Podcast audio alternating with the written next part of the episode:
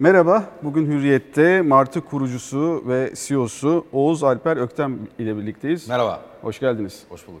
Martı tesislerindeyiz, Martı'nın genel merkezindeyiz. Martı aslında her yerde, İstanbul'da her an karşımıza çıkıyor. Her an her yerde. Her an her yerde ve bugün sizden Martı'nın hem öyküsünü dinleyeceğiz hem de bundan sonrasıyla ilgili ipuçları almaya çalışacağız. Tamam. Şimdi kuruluşunuzdan bu yana aslında baktığımızda çok da geçmedi, 4 yıl geçti ama çok kısa bir süre içinde New York Borsası'nda halka açılmayı planlıyorsunuz. Neden halka arz ve neye New York Borsası? Şimdi biz şöyle bakıyoruz, global bir trend, teknoloji destekli ulaşım. Dünyanın her tarafında büyüyor. Türkiye'de çok hızlı büyüyor. Bu büyümeyi devam ettirebilmek için bize çok ciddi manada kaynak gerekiyor. Bu kaynağı sağlayabilecek yerlere baktığınız zaman Amerikan borsaları bunun için doğru yerler. Biz şu anda şirketimizin bugün konumu ve büyüme hızı itibariyle şirketimize kaynak yaratmak için bunun doğru zamandan ve doğru hareket olduğuna karar verdik. Peki New York borsasına açıldıktan sonra yaklaşık 532 milyon dolarlık bir değere ulaşacaksınız. Ve şirketin kasasına da 280 milyon dolar civarında bir kaynak aktarılması bekleniyor. Bu kaynağı nasıl değerlendireceksiniz? Bizim işimiz ve amacımız insanları Türkiye'de A noktasından B noktasına götürmek. Biz bir scooter kiralama şirketi değiliz. Biz bir araç kiralama şirketi değiliz. Biz bir ulaşım şirketiyiz. Ulaşım startup'ıyız. O yüzden amacımız 85 milyonluk ülkenin maksimum sayıda insanla elektrikli, paylaşımlı, çevreci, ekonomik, erişilebilir ulaşımı götürmek. Bu skuterli olabilir, başka araç tipleriyle olabilir, motosikletlerle olabilir, arabalarla olabilir, önemli değil. Ama elektrikli, paylaşımlı, çevreci ulaşımı 85 milyonun maksimum sayısına götürebilmek. Amacımız bu. O yüzden gelen bütün kaynaklar şirketin farklı şehirlerde, farklı araç tiplerinde büyümesi için kullanılacak. Tabii tamamen yatırmak için. Peki şunu sorayım. Bu tamamen yatırmak için. Hedefte, rotada hangi daha çok iller var? Şu anda biz 16 ildeyiz. Hı hı. Gönül ister 81 ilde olalım. Parça parça, yatırım aldıkça, büyüdükçe herkese bunu hem araç sayıları olarak hem şehirler olarak hem araç tipleri olarak arttıracağız. Şöyle bir şey var. İnsanlar bana mesela sosyal medyadan falan çok yazıyorlar. Okumaya çalışıyorum. İşte şu şehre gelin, bu şehre gelmeniz vesaire. Bu bir kaynak meselesi. Hı hı. Sorunuz ya niye New York borsasına açılmaya çalışıyorsunuz diye, niye veya niye New York borsasına açılacaksınız diye. Sebebi o insanların Türkiye'de ya benim şehrime getirmeniz diyenlerin şehrine götürebilmek. Derdimiz bu, bunun için yapıyoruz yani. Şimdi yayın öncesinde kısaca sohbet ettik. 46 bin araca ulaşmışsınız ki bu da çok yüksek bir rakam. Bu kaynak geldikçe hem araç sayısı artacak hem de anladığım kadarıyla illerdeki ulaşabilirlik sayısı da artacak. Peki Türkiye'nin G20 ülkeleri içinde süper app sahip olmayan tek ülke olduğu ifade ediliyor. Bununla neyi kastediyorsunuz? Bunu biraz açabilir misiniz? Tabii.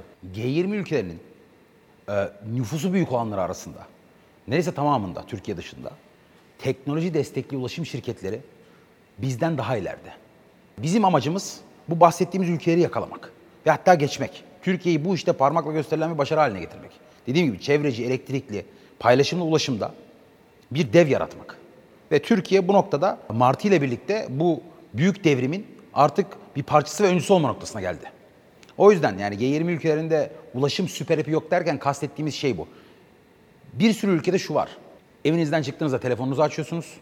A noktasından B noktasına ne kadar mesafe olursa olsun, günün hangi saati olursa olsun gidebilecek alternatifleri size telefonunuz üzerinden satan bir sürü şirket var ve bunların devleri var. Türkiye'de ölçekli olarak bunu ilk yapan biziz, tek yapan biziz. O yüzden kastettiğimiz şey bu. Yani siz evinizden çıktığınız zaman kendi şahsi arabanıza binmek yerine benzinle çalışan, doğayı kirleten, İstanbul veya işte Ankara, İzmir gibi şehirlerde müthiş trafik yaratan bir ulaşım aracına binip bir yerden bir yere gitmek yerine bizim hepimizi açacaksınız. Nereye gitmek istiyorsanız o mesafeye gidecek aracı biz sizin ayağınıza getirmiş olacağız. Bahsettiğimiz bu. Anladım. Şimdi Türkiye'nin farklı illerinden buraya da gelin diye teklifleri aldığını söylediniz. Teklifte istek. İstek alıyorsun. Peki farklı ülkelerden böyle talepler var mı? Ya da siz farklı ülkelerde böyle bir açılım düşünüyor musunuz? Bizim konsantrasyonumuz şu anda memleketimiz. Yani biz bu işte bahsettiğimiz, getirmeye çalıştığımız 280 milyon dolara kadar olan parayı sadece Türkiye'de harcamayı planlıyoruz.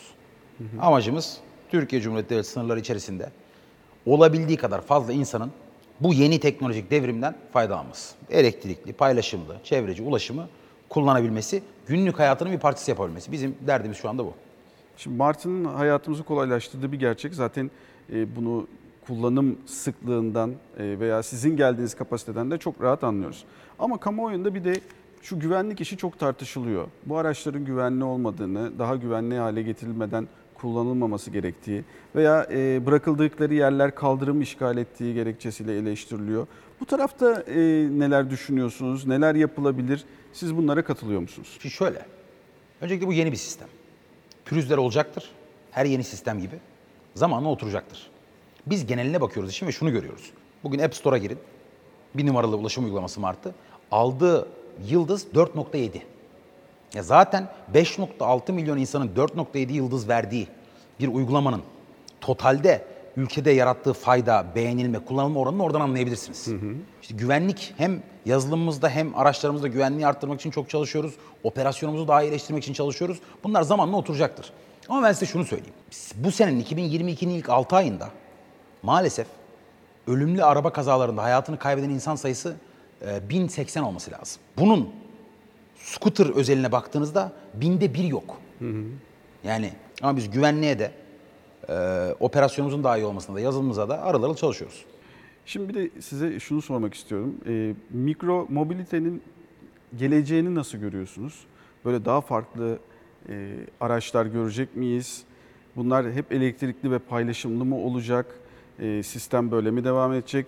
Bunlar trafik sorununa çevreci bir yaklaşım, çözüm üretme yolunda Martı'ya nasıl gelecekte bir vizyon ekliyor diye de bir soru ekleyeyim. Yani 10 yıl sonra Martı'yı nerede görmeyi hayal ediyorsunuz? Biz şuna inanıyoruz. Bütün etrafımızda gördüğümüz araçların tamamının 10 sene sonra elektrikli olacağına, elektrikli olan her aracında paylaşılabileceğine inanıyoruz. Bizim vizyonumuz bu.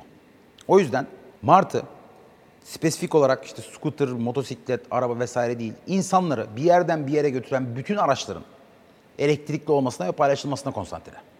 Bizim vizyonumuzda Martı'nın bundan 10 sene sonra çok daha büyük olması ve sokakta gördüğünüz araçların tamamının elektrikli ve çok büyük kısmının paylaşımlı olması vizyonuyla olabildiğince büyük bir filo. Bugün işte 5.6 milyonsa o gün inşallah 30-40 milyon insan, yani ne kadar insan kullanabiliyorsa o kadar insan, buraya ulaştırmak, bu hizmeti sunmak ve insanın günlük hayatını, Türkiye'de yaşayan insanın günlük hayatını kolaylaştırmak. Yani bugün ben mesela sabah ofise, Maslak'tayız, 1,5 saatte geldim. İstanbul dünyanın en güzel şehri bana göre. Bir sürü insana göre. Müthiş bir yer. Yani coğrafi olarak yani İstanbul dünyanın en güzel yeri. Ama bu trafik belası maalesef bu şehrimizde gerçekten yani insanı hayatından bezdiren bir şey.